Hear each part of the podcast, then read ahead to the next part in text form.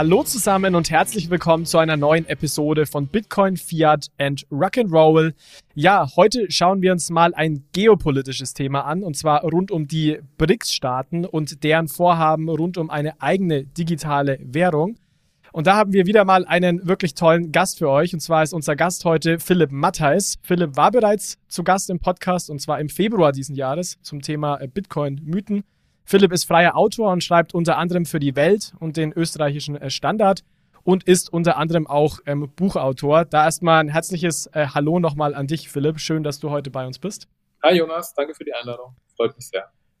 Und lass uns gerne mal damit starten, weil du bist, wie gesagt, Buchautor. Du hast ein Buch zum Beispiel zur neuen Seidenstraße geschrieben, was ja auch ein Vorhaben ist, was geopolitisch extrem relevant ist. Vielleicht magst du da gerne ein bisschen kurz erzählen, um was es in dem Buch geht. Ich habe da natürlich auch schon mal grob reingelesen und vielleicht auch, wie das zu dem Thema China oder auch BRICS-Staaten passt. Ja, sehr gerne. Also das Buch heißt Die dreckige Seidenstraße, Untertitel wie China Staaten und Demokratien untergräbt.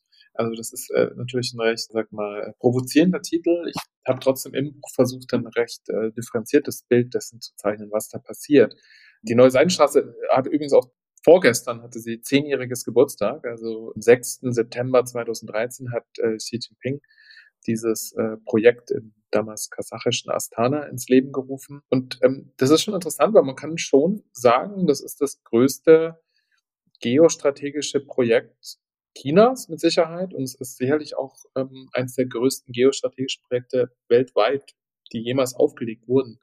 Worum geht es dabei? Im Prinzip, äh, um es mal kurz zu machen, also aus China ist das große Interesse, bessere Absatzmärkte für seine Waren zu finden und gleichzeitig die Rohstoffzufuhr ins Land äh, zu sichern. Also das ist das Interesse aus China.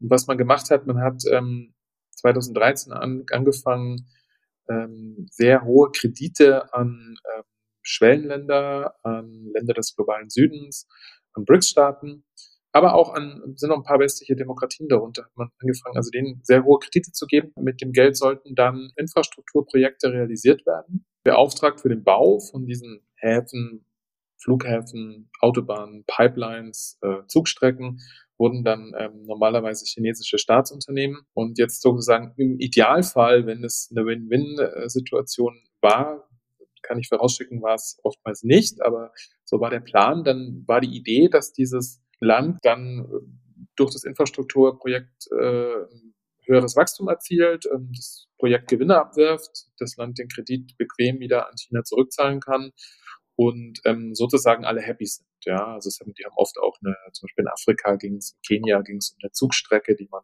von Mombasa wollte man eigentlich, äh, die Idee war mal alle afrikanischen Hauptstädte zu verbinden. Das, das mittlerweile ist diese Zugstrecke endet irgendwo nirgendwo äh, hinter Nairobi.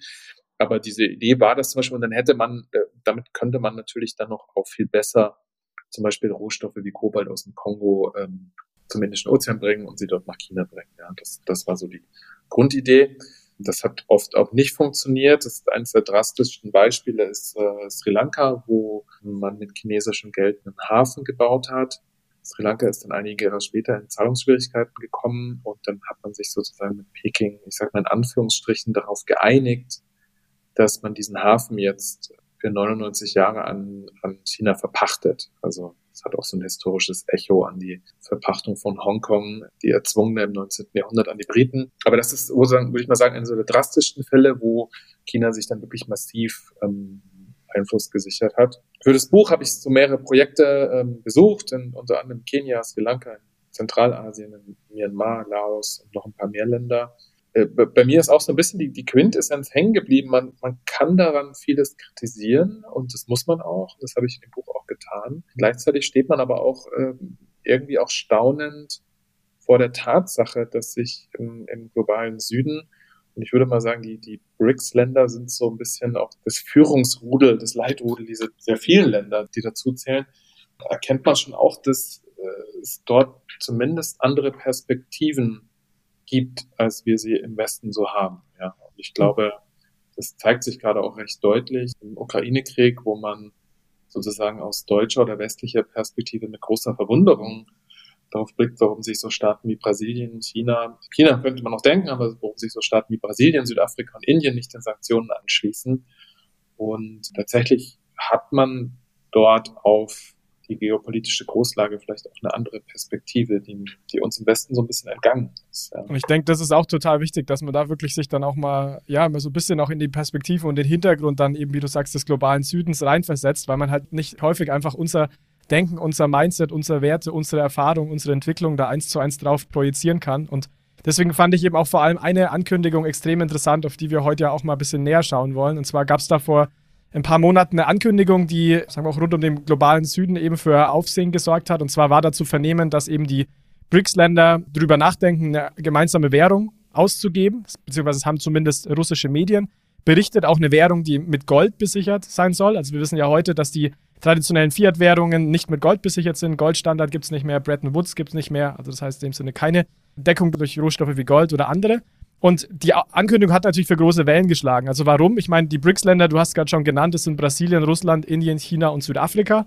Das sind Länder, die machen mehr als 40 Prozent der Bevölkerung global aus, die auch knapp 30 Prozent der globalen Wirtschaftsleistung ausmachen, die auch jetzt ja in den nächsten Jahren stärker wachsen sollen. Also angeblich, wenn man, wie man aktuell hört, sollen ähm, ja bis zu über 20 Länder interessiert sein, dem BRICS, der BRICS Community, nenne ich es jetzt mal, beizutreten. Und es sollen sogar sechs bereits 2024 beitreten. Und es sind Länder wie Argentinien, Ägypten, Äthiopien, Iran, Saudi-Arabien und Vereinigte Arabische Emirate. Also es wird nur noch noch größer. Ähm, das wurde im Endeffekt vor wenigen Wochen beim BRICS-Gipfel in Johannesburg ähm, auch besprochen. Also kurzum, es sind super wichtige Länder und deswegen muss man die BRICS eben als Block auch extrem ernst nehmen. Und wenn das so eine eigene Währung tatsächlich kommen würde, hätte dies zweifelsfrei auch Auswirkungen auf den äh, Euro und den Dollar. Und aufgrund dieser Wichtigkeit wollen wir uns eben heute mal uns dem Thema widmen und das mal so ein bisschen weiter aufdröseln und uns mal den Hintergrund anschauen eben für diese Idee. Also angucken, was so eine Währung bedeuten würde, welche Auswirkungen es haben könnte und natürlich auch, wie wahrscheinlich so eine äh, Einführung letztendlich ist, weil davon hängt natürlich dann auch, auch alles ab. Lass uns aber vielleicht mal mit ein paar ähm, Basics starten ähm, an der Stelle, Philipp. Und zwar, was heißt denn heute eigentlich, dass ja Währungen wichtig sind? Also wie wird diese Wichtigkeit gemessen und welche Währungen sind denn global am wichtigsten? Ja, also ich würde sagen, so der, der US-Dollar ist King, sagt man immer. Ja, also der US-Dollar ist sicherlich die äh, wichtigste oder das, was man als Leit- oder auch globale Reservewährung bezeichnet. Ich glaube, nagel mich bitte nicht fest auf den Dings. Ähm, ich glaube, ungefähr 60 Prozent aller weltweiten ähm, Transaktionen finden, mit, haben irgendwie mit dem US-Dollar zu tun. Ja. Ich glaube, was dann noch wichtig ist, dann, dann kommen wir relativ schnell auch dahin, wie groß Volkswirtschaften oder volkswirtschaftliche Blöcke sind. Ähm, die zweitgrößten Währung ist der Euro natürlich. Die EU hat ungefähr die äh, zusammengenommen ungefähr zweitgrößte Volkswirtschaft der Welt. Und dann kommt Japan und dann gibt es so ein bisschen kleinere Länder, die auch noch eine Rolle spielen. Und dann hat man eben diese Anomalie China. Also China ist die zweitgrößte Volkswirtschaft der Welt. Der chinesische Yuan ähm, spielt aber im, im, im globalen Währungsgefüge eigentlich fast keine Rolle. Und das ist ein Umstand, der ist zum einen ähm, der chinesischen Politik selbst geschuldet, nämlich man will den Renminbi oder den Yuan nicht frei handelbar haben. Man hat sehr große, sehr starke Kapitalverkehrskontrollen und ähm, also es gibt es gibt eine ganze Menge Hemmnisse, um, um, um diesen um diese Währung frei handelbar zu machen und das aber wäre wichtig, um den Status einer, einer Leitwährung zu haben. Welches Interesse, Philipp, haben denn Länder überhaupt so eine Leitwährung zu stellen? Also warum will man denn überhaupt ja eine relativ wichtige Währung haben? Ich würde mal so sagen. Also ich glaube, wenn man sich das mal anguckt, wenn man hat eine Währung wird immer dann wichtig, wenn man Defizite oder Überschüsse im gegenseitigen Handel hat, im bilateralen Handel. Ja. Das hat man fast immer, aber man kann sich jetzt ja zum Beispiel den Fall mal vorstellen, China und Brasilien handeln ausschließlich Smartphones und Sojabohnen. Das heißt, China exportiert äh, Smartphones nach Brasilien und nimmt dafür Sojabohnen. Ja. Dafür braucht man eigentlich erstmal gar kein Geld. Man könnte das einfach mal so tauschen. In dem Moment aber, wo Brasilien mehr Waren aus China importiert, als es exportiert, ja, braucht es ja irgendwas, um, um, um, diese, um diese Waren zu bezahlen, um, dieses Defizit auszugleichen oder aus China aus anderer Sicht diesen Überschuss, also dieses, dieses Mehr, was man einnimmt, ja, irgendwo anzuheben, dafür nimmt man heute halt den US-Dollar. Also das, das ist dieses, dieses äh, exorbitante Privileg, wie diese Giscard d'Estaing mal genannt hat. Also das ist dieses Privileg der Leitwährung, das äh, ist zum Teil, würde ich sagen, zum Teil ist es militärisch, also auch mit Macht und Kontrolle abgesichert. Zum Teil ist es aber einfach, hat es einfach ganz praktische Gründe. Also man braucht halt irgendwas, womit man dieses Handelsdefizit in irgendeiner Weise ausgleichen kann. Ja. Und bei China ist es eben so ein bisschen diese Anomalie, dass es eben so eine riesengroße Volkswirtschaft hat und, so, und, und sehr viel exportiert und sehr viel Überschüsse erwirtschaftet, erwirtschaftet hat und quasi die immer äh, in US-Dollar angelegt hat. Ähm, übrigens nochmal einen kleinen Schwenk zurück zur Seidenstraße. Also ein, ein Beweggrund für die neue Seidenstraße war auch immer diese Dollarreserven zu diversifizieren, sie quasi wieder zu reinvestieren. Ja, also man saß auf einem gewaltigen Berg von Devisen. Die hat man sich angeschaufelt, weil man über Jahrzehnte viel mehr Waren nach in die USA verkauft hat, als man von den USA ähm, gekauft hat. Und diese Überschüsse wollte man in, dann irgendwann äh, diversifizieren und reinvestieren. Ja. Und natürlich hat das Land, das diese Währung drucken kann, im internationalen Wettbewerb einen Vorteil, ja, weil ähm, man ist einfach ein Stück autonomer, unabhängiger, man kann äh, viel autonomer Finanzpolitik betreiben, wenn quasi die eigene Währung von allen anderen Ländern auch akzeptiert wird. Ja. Und man kann, hat natürlich dann im Endeffekt auch die Möglichkeit, wenn jetzt viele Leute Interesse haben an der eigenen Währung, sich dann natürlich auch höher, ähm, höher zu verschulden in dem Sinne. Ja, also es gibt, ja. auch, es gibt auch eine konstante Nachfrage nach US-Dollar. Das heißt, ähm, der Dollar verliert einfach auch nicht so schnell im Wert, selbst wenn man ihn extrem debased auf Englisch, also äh, immer noch weiter verbessert, noch mehr davon äh, druckt, äh, ähm, verliert die Währung nicht so stark im Wert, weil die Nachfrage eigentlich permanent danach hoch ist. Jetzt haben wir also ge gelernt, warum es, ähm, ja, welche Währungen die größten, die wichtigsten heute sind und warum man auch einen Anreiz hat, als Land, als Jurisdiktion oder als, als Währungsraum dann auch so eine wichtige oder auch Leitwährung dann zu stellen. Wenn wir jetzt ein bisschen reinzoomen in, in diese potenzielle äh, BRICS-Währung, dann muss man natürlich zu, zuerst sagen, es gibt sehr viel widersprüchliche Informationen und Meldungen dazu. Also ein Land sagt irgendwie X, also es war irgendwie zum Beispiel Russland hat irgendwie gesagt, ja, ähm, irgendwie steht auf einer Agenda. Dann haben andere Länder gesagt, er steht gar nicht auf der Agenda für die, für die BRICS Summit. Also man muss das alles wirklich mit ein bisschen Vorsicht be beurteilen, auch was wir da heute diskutieren, weil die Informationslage einfach wirklich nicht, nicht super gut ist. Das muss man auf jeden Fall sagen. Aber wie gesagt, das Thema ist so wichtig, dass man sich eben aus unserer Sicht dem auf jeden Fall mal widmen muss. Jetzt wurde im Endeffekt ja auch gesagt, dass diese ähm, Währung auch mit äh, Gold gedeckt sein soll. Also wie gesagt, anders als Fiat-Währungen heute hat man dann diesen Anker mit Gold, also dass man im Endeffekt sagen kann, naja, man kann diese Währung dann zu einem bestimmten Kurs dann in Gold auch eintauschen. Was hältst du von dieser Idee hier, eine Golddeckung wieder äh, in eine Währung reinzubringen? Wow, also zum einen, du hast es ja schon angesprochen, also es sind wirklich wahnsinnig viele halb Wahrheiten bei dem Thema unterwegs. Und ich glaube auch, vieles ist sehr interessensgeleitet. Also ich glaube, gerade bei dieser, bei dieser Golddeckung, ähm, irgendwann hat das mal nachverfolgt. Das war wohl irgendwie eine, eine Meldung von Russia Today, die das recht schlau platziert hatten. Die haben dann aber irgendwie ein, ein vielleicht oder angeblich hätte jemand gesagt.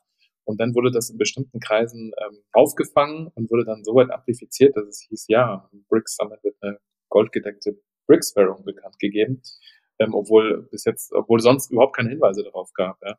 Ähm, und ich, ich, glaube, man muss auch im Hinterkopf behalten, dass es natürlich auch ähm, auf Fintwit, also in, in Finanzkreisen auch einfach Subgruppen und Subkulturen gibt, die dann riesengroßes Interesse haben, so draufspringen. Also ich meine, das sind Goldbugs, die, die, die sagen seit Jahrzehnten, die goldgedeckte Währung muss wieder kommen, ja.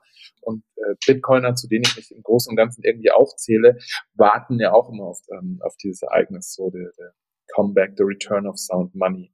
Ja gut, ich meine, was, also aber man kann, man kann es ja trotzdem mal durchspielen. Also was, was würde es bedeuten, wenn das tatsächlich käme? Ne? Also ähm, erstmal müsste quasi die Stelle, die das ausgibt, also angenommen, es gibt dann eine BRICS Bank oder sowas, bräuchte erstmal eine ganze Menge Gold, damit sie dann auf Gold basierend das, dieses neue Geld ähm, ausgibt insgesamt, glaube ich, kann man, würde das natürlich bedeuten, dass die, dass die Goldnachfrage weltweit zunehmen würde. Ja, also erstmal bräuchte diese Ausgabebank, diese BRICS-Bank würde sehr viel Gold kaufen müssen. Und dann natürlich jeder, der diesen, nennen wir mal BRICS-Coin, jeder, der diesen BRICS-Coin haben möchte, da hat natürlich in irgendeiner Weise auch Interesse dann, also muss ja im Prinzip dann auch im Endeffekt Gold hinterlegen. Ja? Also, es würde, also die Goldnachfrage würde auf jeden Fall steigen. Und dann kommt man natürlich so ein bisschen zurück in diese Zeiten des, des Goldstandards. Also vor 71 oder halt äh, eben dann vor noch im 19. Jahrhundert, wo ein richtig harter Goldstandard gilt. Also ich meine, was bedeutet das, so eine Währung, die, die Gold gedeckt wird, würde wohl ziemlich sicher gegen alle anderen Fiat-Währungen aufwerten wäre relativ schnell klar, dass eine goldgedeckte Währung kannst du nur vermehren, indem du dir auch mehr Gold aneignest. Gold ist, ist begrenzt. Ähm, Fiat-Währungen kommen viel leichter neu im Umlauf. Das heißt, diese, dieser BRICS-Coin würde wahrscheinlich im Wert stark steigen.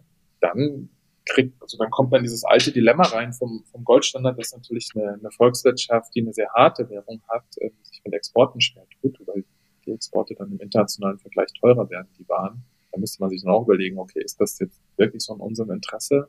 Und dann hätte das sicherlich auch große, würde es große Turbulenzen im ganzen Staatsanleihenmarkt und, und Finanzmärkten haben. Also das ist äh, alles, ich glaube, es ist echt auch schwer, das so, das so zu prognostizieren, aber es würde mit Sicherheit zu großen Turbulenzen führen. Und ich kann mir auch gut vorstellen, dass Länder wie China momentan noch kein so großes Interesse haben oder da einfach auch zurückschrecken, weil sie sagen, wir wissen eigentlich noch gar nicht, wie sich das im Endeffekt dann auswirken kann. Ja. Warum würdest du da äh, Turbulenzen sehen? Also einfach weil es Gold ist, es ist irgendwie sicher und die Leute würden da reingehen aus deiner Sicht oder was oder warum würdest du? Die Währung würde halt, die würde halt konstant unter Aufwertungsdruck stehen und ja, das sind jetzt alles so, so Gedankenspiele. Neben angenommen, es ist, das wäre jetzt auch die Frage, würden dann alle jetzt würden jetzt alle beteiligten BRICS-Staaten wirklich äh, ihre eigenen Währungen absch abschaffen und nur noch diesen BRICS-Coin haben, das ist ja nochmal ein Extremszenario, ja. Aber angenommen, das wäre jetzt so, angenommen, Brasilien, Russland, China und Südafrika einigen sich jetzt, sie schaffen alle ihre eigenen Währungen ab und, und, und launchen diesen BRICS-Coin, dann steht der unter konstanten Aufwertungsdruck und das ist mal für eine, für eine Exportnation wie China nicht unbedingt von Vorteil, ja, weil das natürlich die Produkte im Ausland massiv verteuert. Genau, wird dann relativ teurer. Ja. Genau. Was ich auch in dem ähm, Kontext spannend finde, und du hast schon gesagt, halt wirklich die Parallelen zum Goldstandard zum Beispiel. Also ich meine, das ist ja auch so. Das hat ja einige Jahre auch ganz gut funktioniert. Irgendwann hat es dann eben ökonomisch gesehen, sagen, nicht mehr so gut funktioniert. Also ich denke, ein Riesenvorteil, und das hast du angesprochen, wäre natürlich, man wüsste, also angenommen, man kann glaubhaft versichern, dass dahinter 100% Gold steckt, dass man das jeder, jeder, jederzeit umtauschen kann. Das ist jetzt mal eine Grundannahme. Ist natürlich so, dass das schon sehr für Vertrauen schaffen, äh, sorgen würde, weil man eben wüsste, es steckt was hinter dieser Währung. Stabilität würde ich jetzt an der Stelle mal sagen. Was aber natürlich dann auf der anderen Seite auch ein ganz klarer Trade-off ist und das ist natürlich auch ein Nachteil, der ähm, aus meiner Sicht auch eben mit zum Untergang dann eben ähm, vom Goldstandard geführt hat, ist, man kann eben aus geldpolitischer Perspektive eben nicht mehr die Geldmenge, wie man sie denn möchte, ich sage jetzt mal unendlich erhöhen oder drucken, weil das würde immer bedeuten, für jedes Geld, was ich mehr in Umlauf bringe, muss ich, und das hast du am Anfang auch genannt, irgendwo in der Form Gold haben. Und das heißt zum einen, klar, das Gold ist irgendwie vielleicht endlich, was man da hat und man muss es irgendwo woanders her bekommen, weil es liegt ja nicht überall in der Erde, dass ich mir einfach ein bisschen Gold hole und das dann irgendwie dahin lege. Äh, das ist natürlich ein wichtiger Punkt. Und zum anderen sind eben dann auch, wenn ich mir das einkaufen muss, die Kosten viel höher, wie wenn ich einfach Geld aus dem Nichts druck und dann eben auch noch äh, Seniorage-Gewinne an der Stelle habe. Und das ist natürlich dann auch so ein definitiver Trade-off, der häufig dann aus meiner Sicht auch in der Community, wenn man jetzt von goldbasierten äh, Währungen spricht, so ein bisschen vernachlässigt wird, weil klar, man kann jetzt sagen, okay, eine, eine, eine Geldpolitik sollte auch gar nicht expansiv sein und man sollte die Geldmenge nie erhöhen. Und ich bin persönlich auch eher eine Person, die sagt, das ist alles ein bisschen too much geworden die letzten Jahre und Jahrzehnte. Aber ich bin trotzdem der Überzeugung, dass in Zeiten von sehr starken Krisen, sei es Finanzkrise oder auch, oder auch Corona oder ähnliches, dass es schon eine stabilisierende Wirkung hat, wenn man die Geldmenge zumindest zu einem bestimmten Grad erhöhen kann weil sich dann da die Leute nur beschweren und sagen, ja, das wollen wir nicht, aber es ist die Frage, was ist die Alternative? Wenn man dann höhere Arbeitslosigkeit hat und die Leute auf der Straße sitzen, ist es eben auch keine. Also ich hoffe, man äh, versteht mich da nicht falsch. Ich glaube, das ist äh, ausgeartet in den letzten Jahren, Jahrzehnten, aber ich weiß auch nicht, ob da wirklich eine absolut fixe Geldmenge oder fast absolut fixe Geldmenge da wirklich so vielversprechend wäre in dem Kontext. Ich würde auch noch, würd noch eins hinzufügen. Ähm, ich glaube auch, dass, also wie, genau wie du es gesagt hast, äh, durch, durch eine harte, goldgedeckte oder rohstoffgedeckte Währung, das, das hat ja auch mal rumgespuckt, ja. Also das nicht nur, dass man sich nur mit Gold deckt, sondern aus von Rohstoffen mit Öl und was weiß ich noch, Metallen und so weiter. Aber natürlich ähm, gibt man damit erstmal ähm, Handlungsmöglichkeiten ab, ja. Also man gibt Autonomie, man gibt finanzpolitischen Gestaltungsspielraum, gibt man ab. Ähm, das kann man gut finden. Ich zähle mich auch eher zu den Leuten in dem Lager, die, die sagen, lieber wäre da so ein bisschen eine leichte Fixierung, eine fixe Geldmenge wäre vielleicht nochmal besser. Bloß, wenn man sich die BRICS-Länder anguckt, dann ähm, und, jetzt gerade mit der Erweiterung, das sind jetzt nicht auch, das sind jetzt nicht alles äh, lupenreine Demokratien, die da, die da mit dabei sind. Ne? Also Iran, Kann man so sagen, ja. China, Russland und ähm, ein Kennzeichen, finde ich, von autoritären Staaten ist, dass sie tendenziell mehr Kontrolle haben wollen und weniger Werte teilen, wo man sagt, das wollen wir nicht kontrollieren, das überlassen wir den Bürger.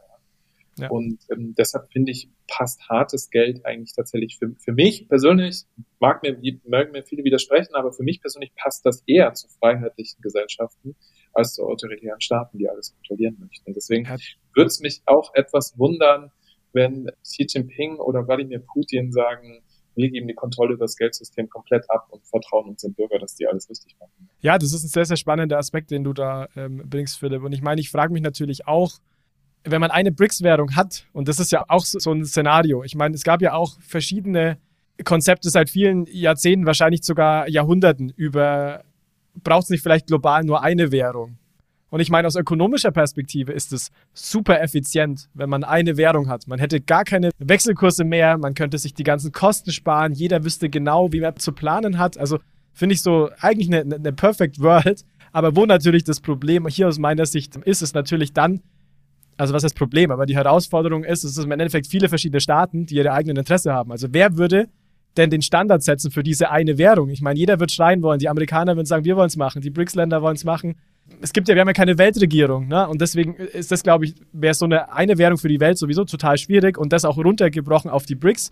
Selbst da, die Länder sind ja aus meiner Sicht, und verbessere mich gerne, wenn du es anders siehst, so unterschiedlich und haben ja auch total unterschiedliche Interessen, dass ich mir so ein bisschen schwer tue zu sagen, wie einigt man sich da dann auf eine Governance? Also unabhängig davon, dass man die nationalen Währungen aufgeben müsste. Aber wer entscheidet jetzt, ob mehr Geld in Umlauf kommt? Wer entscheidet, ob, ich sage jetzt mal, Gelder eingefroren werden oder so? Also gibt es da dann einen, Council von den verschiedenen BRICS-Ländern? Also da tue ich mir so ein bisschen schwer. Wie siehst du das, ähm, ob dass man sich auf so ein gemeinsames Setup potenziell einigen könnte? Also ganz ehrlich, muss, man muss mal ähm, erstmal klar feststellen, was bedeutet eine BRICS-Mitgliedschaft.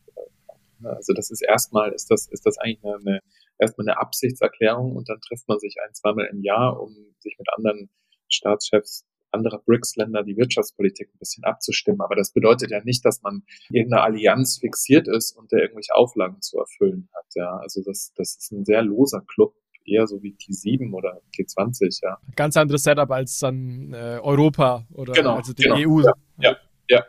Und, und dann glaube ich, das Zweite ist, auch wenn man sich auch das mal ein bisschen genauer anguckt, also zum Beispiel China und Russland, die wirken zwar jetzt gerade während des Ukraine-Konflikts, glaube ich, haben sie auch eine sehr große Zielüberlappung, also das, das möchte, ich, möchte ich gar nicht bestreiten, aber es gibt auch andere Felder, wo, wo die beiden extreme Konkurrenten sind. Also gerade in Zentralasien, dort weitet ein China seinen Einfluss konstant aus und, und das ist, äh, das wird von Moskau ganz klassisch als eigene Einflusssphäre äh, betrachtet. Also das ist mit großer Konkurrenz genauso haben China und Indien haben ständig Grenzkonflikte und, und sind eigentlich eher Rivalen, als dass man sie in ein Lager packen könnte. Also da, da würde ich da völlig, äh, würde ich da völlig zustimmen. Das wäre sehr schwierig, so ein Konzept. Aber sagen wir mal, um es jetzt so ein bisschen auch wieder zurückzuholen, bevor wir jetzt alles ähm, komplett zerreden, ich, ich glaube gleichzeitig auch, dass es ein gemeinsames Interesse dieser, all dieser Staaten gibt, auch dieser Neuankömmlinge jetzt, sich in gewisser Weise unabhängiger vom US-Dollar zu machen. Und das, was wir gesprochen haben, ist ja ist jetzt auch ein Extremszenario. Man könnte sich jetzt zum Beispiel auch vorstellen, dass die Länder, ich glaube, so war es auch eher angedacht, dass sie ihre eigenen Währungen behalten, aber dass man sozusagen eine Verrechnungseinheit für internationale, für also internationalen Handel irgendwie findet. Ja, also, also so ein bisschen wie die Special Drawing Rights heute, nur auf BRICS-Basis und mit ein bisschen weiterer Verbreitung. Ja, und ich glaube auch, dass, wenn Saudi-Arabien Öl an China verkauft und dafür, keine Ahnung, ein paar Drohnen und Smartphones kauft und, ähm, und Überschüsse hat, dass es diese nicht mehr in US-Dollar anlegt. Und ich glaube auch, das ist ein Aspekt, der so gerade in, in, in der deutschen Medienlandschaft ein bisschen untergegangen ist, dass diese Sanktionen gegen Russland da so ein bisschen backfeiern, weil man natürlich, indem man die Auslandsguthaben, die US-Dollar Guthaben von Russland eingefroren hat, hat man natürlich solchen Staaten auch nochmal gezeigt. Die wissen ganz genau, ja, sie könnten die nächsten sein. Sie stehen irgendwie auch auf der Abschlussliste. Saudi-Arabien ist vielleicht noch nicht so, aber im Iran ist es völlig klar. Und gedacht hat so, hm, also vielleicht wäre es ganz gut, wenn wir ein anderes Asset finden, wo wir Überschüsse anlegen können. Und wenn dann noch dazu kommt, dass China der wichtige, längst der wichtige Handelspartner ist, da gibt es natürlich schon Sinn, wenn man sagt, naja, okay, wir müssen also irgendwie unsere Defizite und, Überschüsse in irgendeiner anderen Art und Weise anlegen. Könnte man es natürlich auch Gold nehmen. Wahrscheinlich muss es halt ein Tick moderner, ein Tick digitaler sein, als da immer die Goldbarren hin und her zu, zu schieben.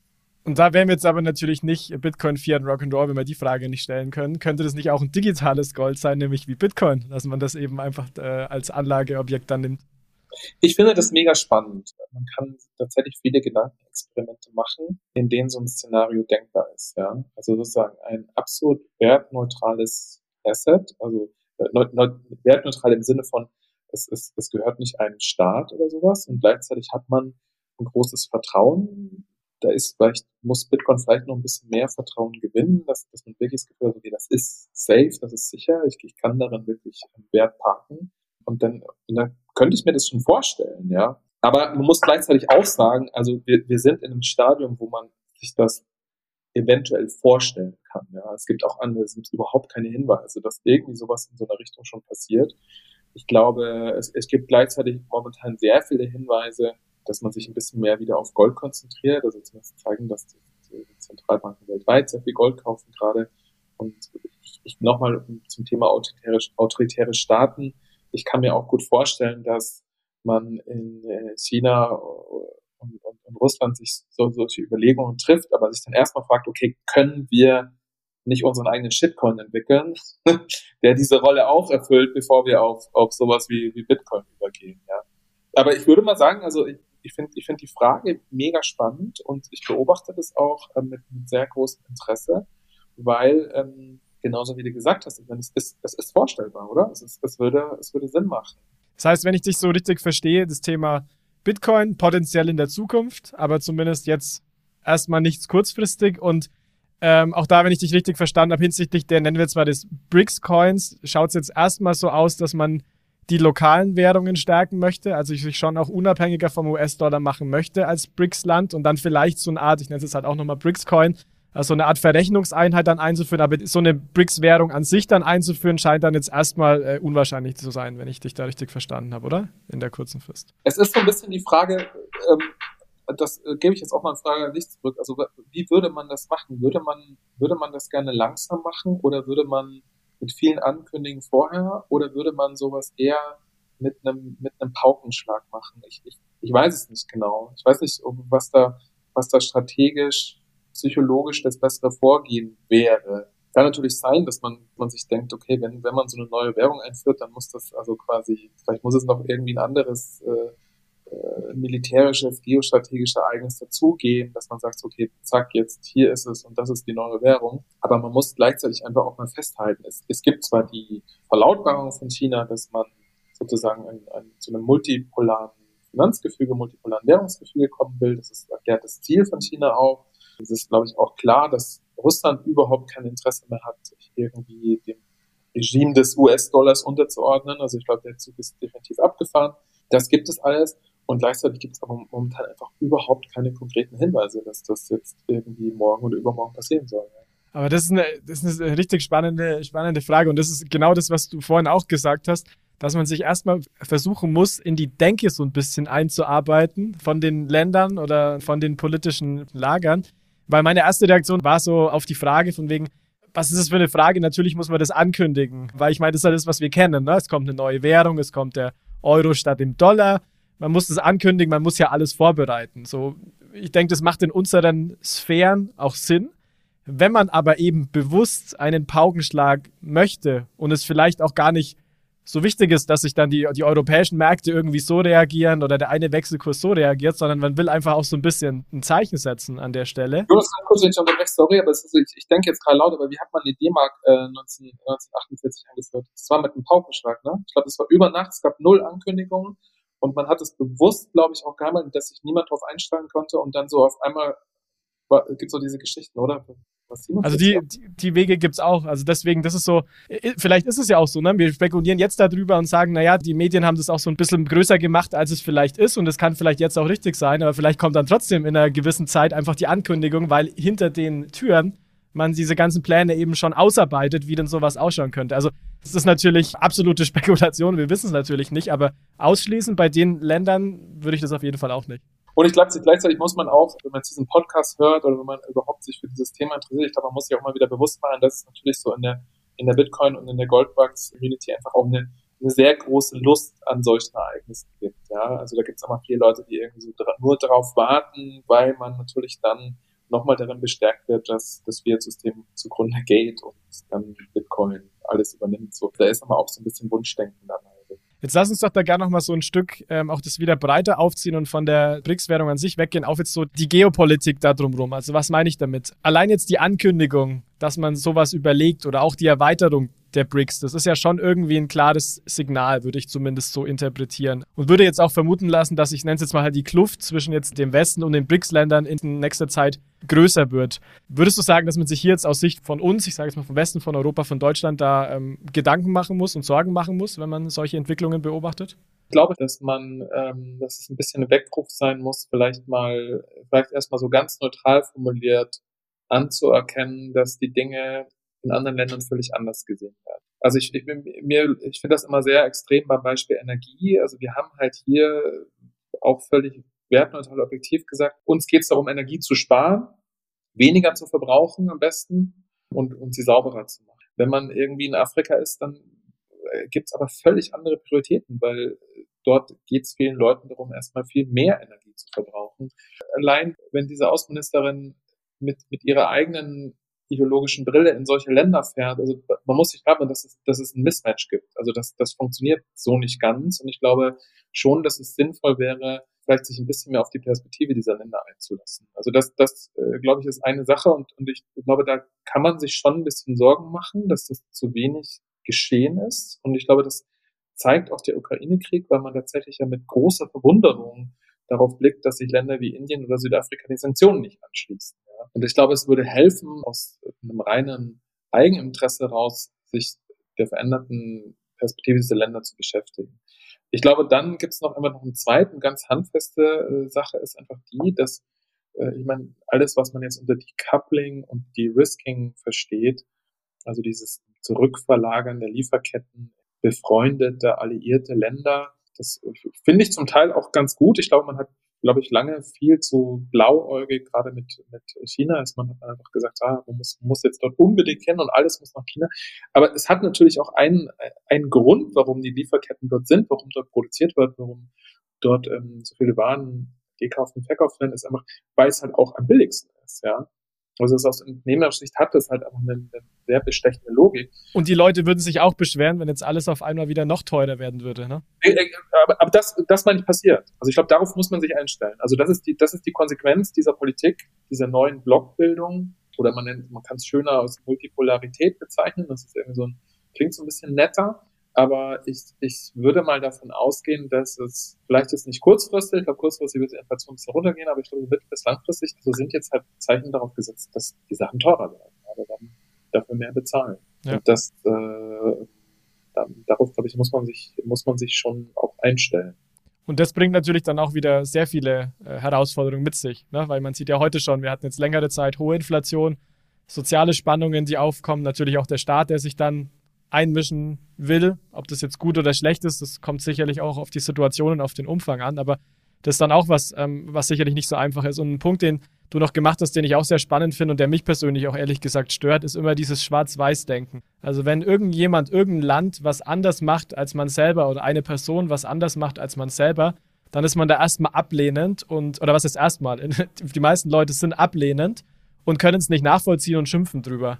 Aber eigentlich wäre es aus meiner Sicht der richtige Ansatz, das dann wirklich erstmal zu reflektieren und dann wirklich so ein bisschen gucken, warum machen das die Leute so? Und ich meine, dass man den Krieg und Einmarschieren in die Ukraine nicht rechtfertigen kann, ich denke, das ist was, was man damit sicherlich nicht meint. Aber wenn man weiß, wo, wo alles herkommt, was bestimmte Länder machen, dann kann man sich zumindest gewissermaßen besser reinversetzen und dann vielleicht auch gemeinsam an Lösungen arbeiten, die dann zielführend sind, vielleicht dann auch zusammen mit Vermittlern und nicht halt einfach zu sagen, ja, ihr seid schlecht, nee, ihr seid schlechter und nee, ihr seid schlechter. Also das ist was, was, was mich auch ehrlich gesagt insgesamt stört. Aber das ist so, das, betrifft, denke ich, alle Themen, dass man einfach sehr schnell äh, ablehnend ist, was so bestimmte Unterschiede einfach angeht. Du hast jetzt schon über diese ja neue, nennen wir es jetzt mal multi, multipolare äh, Welt dann da, da gesprochen. Ähm, und das ist natürlich heute so, du hast vorhin auch genannt, dass der US-Dollar eben die Leitwährung ist und Geld ist einfach super zentral. Also das Land, was die Leitwährung hat, hat einfach ein besonderes Standing global. Glaubst du, dass der US-Dollar mittelfristig als äh, Weltwährung abgelöst wird, beziehungsweise finden wir uns aktuell schon in so einer Phase von einer De-Dollarisierung? Das ist eine gute Frage und es ist natürlich ein bisschen so eine Glaskugelfrage. Ich glaube tatsächlich, dass sich politisch-militärisch tatsächlich einige Weichen gestellt werden sollen, nächsten, wahrscheinlich in den nächsten ein, zwei Jahren. Nochmal zu diesem Abgesang auf den US-Dollar, der natürlich in, in, in vielen Subkulturen halt ähm, einfach sehr gern äh, gesungen wird, sage ich mal. Soweit ich weiß, glaube ich, ist, ist, sind, die, sind die Transaktionen in US-Dollar in den letzten, letzten zwei Jahren, glaube ich, nur gestiegen. Also da kann man jetzt nicht wirklich von einer De-Dollarisierung sprechen, dass die, dass die losgeht.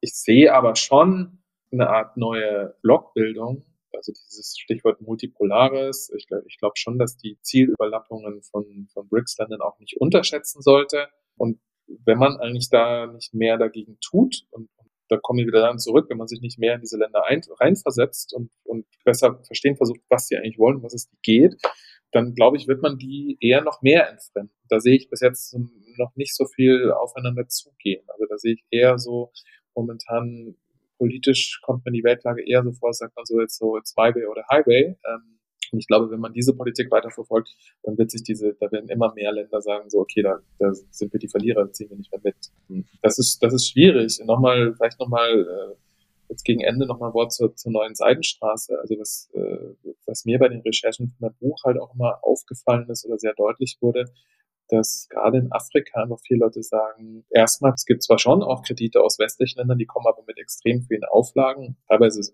sind die gut, ja, weil es um Arbeitsbedingungen und Umweltstandards und solche Sachen geht. Teilweise sind sie aber auch nicht so gut. Aber man hat dort oft auch das Gefühl, das Geld kommt eigentlich auch, ist in gewisser Weise interessensgeleitet, kommt mit Konditionen und vor allem kommt viel, viel weniger. Ja. Also das, das ist, also die, die, die, die Zahlen sind, sind wahnsinnig unterschiedlich. China hat so viel Geld in den letzten zehn Jahren dort investiert. Ich weiß nicht, um, um das irgendwie zu kontern, sagen wir mal jetzt den chinesischen Einfluss in Afrika zu kontern, müsste man wahrscheinlich so einen globalen Marshallplan irgendwie auflegen. Ja, aber das ähm, das sehe ich gerade auch nicht so richtig. Ähm, insofern schwierig, schwierig, ja. Ja, spannend. Dann lass uns doch zum Abschluss nochmal auch mit diesen ganzen äh, Hintergründen auch zur neuen Seidenstraße China BRICS nochmal so einen kleinen Blick in die Glaskugel werfen. Ich meine, wir haben schon einige Blicke, denke ich, heute in die Glaskugel geworfen, aber nochmal eine zum Abschluss. Und zwar, wenn wir uns jetzt mal überlegen, wir sind zehn Jahre in der Zukunft, also 2033. Was glaubst du, welche Rolle die BRICS-Länder dann global spielen würden und wie sich die Beziehungen zum Westen auch entwickelt haben? Ich glaube, eine Sache ist für mich recht deutlich. Ja, egal wie man gerade zur China steht. Die chinesische Wirtschaft hat auch gerade sehr viele Probleme. Es ist eine schwere Immobilienkrise, Demografie sieht schlecht aus, es ist ein autoritäres System. Also ich, ich bin jetzt nicht irgendwie hundertprozentig bullish auf China, aber ähm, was sich in Süd- und Ostasien insgesamt tut, würde ich sagen, das ist völlig klar, ähm, dass diese Länder in der Weltwirtschaft eine größere Rolle spielen werden. Ja, allein schon mal demografisch, weil dort die Bevölkerung stark wachsen, sie in den westlichen Industrieländern nicht wachsen. Und da, da verschieben sich einfach Gewichte. Und ähm, ich muss auch sagen, also von, von Ostasien bin ich, bin ich jedes Mal irgendwie beeindruckt, weil die, Stimmung und, und, und alles so, so progressiv, so vorwärtsgewandt ist, so irgendwie auch optimistisch. Also es ist einfach auch ansteckend, es ist irgendwie ein äh, anderes Lebensgefühl, ein positiveres Lebensgefühl dort. Also man spürt dieses, man spürt diese Bewegung, diese, diese, diese Progression, die dort da ist. Ja. Und deshalb würde ich sagen, ähm, dass sich die, die, die Schwergewichte definitiv in diese Region verlagern werden. Und ich denke da auch zum Beispiel an Länder wie Indonesien, Vietnam, äh, Malaysia und so weiter. Also das muss nicht unbedingt jetzt äh, China sein, aber halt die, diese sehr bevölkerungsstarken Länder, die auch teilweise mittlerweile eine sehr gut ausgebildete Bevölkerung haben. Und so, und so im Westen und, und USA, denke ich mir, so, das hängt so ein bisschen so davon ab, ob die ihren, den Shit together kriegen. Also ähm, eine, eine, eine sterbende oder eine, eine Großmacht im Verfall ist historisch natürlich so immer eins der riskantesten Kapitel, ne? weil dann, dann wird versucht, dann versucht sich mit allen Mitteln an den, an den alten Status zu klammern und der ist dann oft, ähm, Mittel sind dann oft militärisch. Äh, das ist natürlich, glaube ich, wünsche wünsch ich jetzt so niemanden und uns nicht. Und, aber das ist so ein bisschen die Frage, so schafft es sozusagen Amerika nochmal sich zu verjüngen und ist demografisch, glaube ich, das geht Richtung Altenheim und Museum und da kann man vielleicht noch, da kann man wahrscheinlich immer noch sehr, sehr gut leben in zehn Jahren, vielleicht sogar am besten auf der Welt, aber ich sehe jetzt nicht hier große Impulse aus, aus Ländern wie Italien oder auch, auch Deutschland. Also ich glaube, das wird, da muss man sich darauf einstellen, dass das weltweit eher Ort wird, wo man, viele Asiaten äh, gerne Urlaub machen, weil die Lebensqualität so hoch ist. Genau, aber ob, ob, ob nochmal Amerika es nochmal schafft, irgendwie seine, seine politische Kultur und auch seine, seine seine Ausstrahlung auf die Welt nochmal äh, wieder zu erlangen, so dass das glaube ich, das äh, steht gerade offen.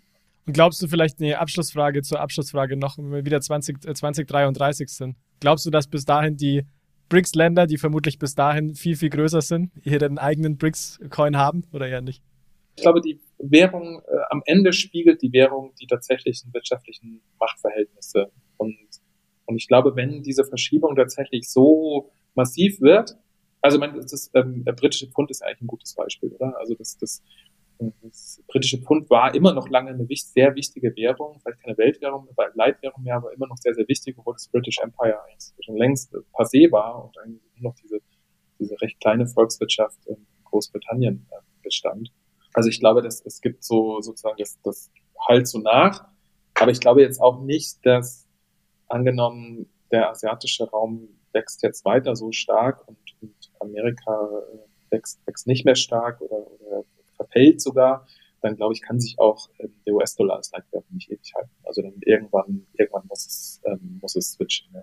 Wir werden es auf jeden Fall beobachten und dranbleiben. Also ich denke, es ist ein Thema, was sehr wichtig ist und was wir unbedingt auch im Podcast mal beleuchten wollten, weil da einfach so viel Musik spielt, so viel Interesse ist und ich fand es auch sehr interessant, auch über dieses Währungsthema hinaus, ähm, heute deine Impulse, Philipp, also wirklich mal so ein bisschen drüber nachzudenken, zu reflektieren auch, ähm, sich ein bisschen mehr versucht, in die Länder reinzuversetzen und dann eigentlich von den Ausdruck auch ganz schön, dass es eigentlich so eine Art europäischen ähm, ja, Marshallplan irgendwie braucht, um da auch die ja, zukünftige Rolle von der EU, von Europa und natürlich auch letztendlich dann des Euros so ein bisschen ähm, zu festigen. Also wir bleiben da auf jeden Fall dran. Bei den Entwicklungen, vor allem natürlich auf der Geldseite, aber sicherlich auch äh, auf politischer Seite.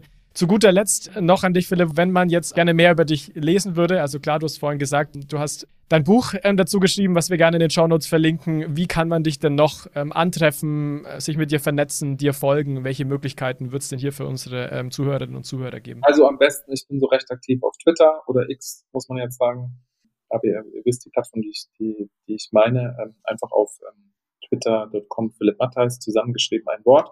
Und dann kann ich so jedem auch mein, mein äh, wöchentlich erscheinenden Newsletter ans Herz legen. Also da schreibe ich eigentlich genau über die Themen tatsächlich Geopolitik, Geld, China und, und äh, Weltwährung und solche Geschichten. Der heißt äh, blingbling.substack.com. Perfekt, werden wir ebenfalls in den Show Notes verlinken. Dann an der Stelle nochmal ein herzliches äh, Dankeschön an dich, dass du heute bei uns in der Episode warst. War, finde ich, sehr interessant. Ich habe auch einiges gelernt und natürlich auch ein riesen Dankeschön an euch, liebe Zuhörer. Schön, dass ihr heute mit dabei wart und euch ja auch die Episode von uns äh, zu Gemüte geführt habt. Wenn ihr den Podcast gut findet, dann sehr gerne empfehlt uns weiter, sagt es euren Freunden, äh, Kollegen und so weiter. Gebt uns eine Bewertung auf den bekannten Podcast-Playern. Das ist im Endeffekt das, wo ihr uns am meisten damit unterstützt, damit wir eben noch mehr Leute in diesen Space bekommen können, ähm, wir an dem Thema digitalen Währungen gemeinsam arbeiten können und hier weiter Aufklärungsarbeit betreiben können. Dementsprechend würde der uns da natürlich einen riesen Gefallen tun. An der Stelle nochmal Dankeschön an dich, Philipp, und liebe Zuhörerinnen, liebe Zuhörer. Danke fürs heute dabei sein und bis zum nächsten Mal. Danke für die Einladung. War sehr toll. Dankeschön. Achtung, Disclaimer. Die Inhalte spiegeln die private Meinung der Hosts wider, dienen ausschließlich der allgemeinen Information und stellen keine Anlageberatung oder Kaufempfehlung dar. Es gilt, do your own research, informiert euch, bevor ihr Investments tätigt. Das alles findet ihr auch auf unserer Website unter www.bfrr.de/disclaimer.